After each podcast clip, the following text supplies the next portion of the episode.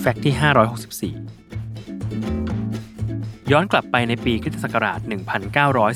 1948 ร้านฟาสต์ฟู้ดที่มีเมนูแฮมเบอร์เกอร์และมิลค์เชคภายใต้ชื่อแม d โดนัล s ได้ถือกำเนิดขึ้นที่เมืองซานเบอร์นาร์ดิโน รัฐแคลิฟอร์เนีย สหรัฐอเมริกา จนเติบโตไปเป็นแฟรนไชส์ร้านอาหารที่มีสาขาทั่วโลก แต่รู้หรือไม่ว่า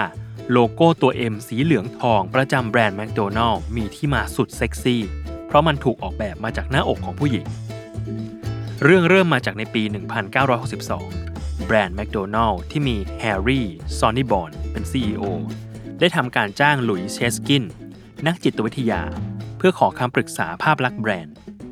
เขาจึงแนะนำให้ร้านแม d โดนัล s ลดทอนโลโก้ให้เหลือเพียงแค่ตัว M ตัวเดียว และมีความโค้งมนมากขึ้น โดยเขาให้เหตุผลว่า ตัว M ในลักษณะดังกล่าว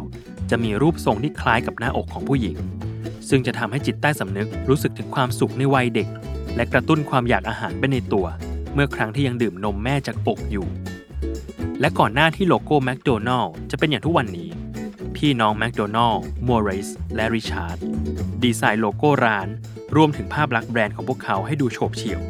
เพื่อให้ตรงกับแผนการตลาดของร้าน ที่เน้นความฉับไวในการให้บริการ และต้องการรับลูกค้าให้ได้มากที่สุด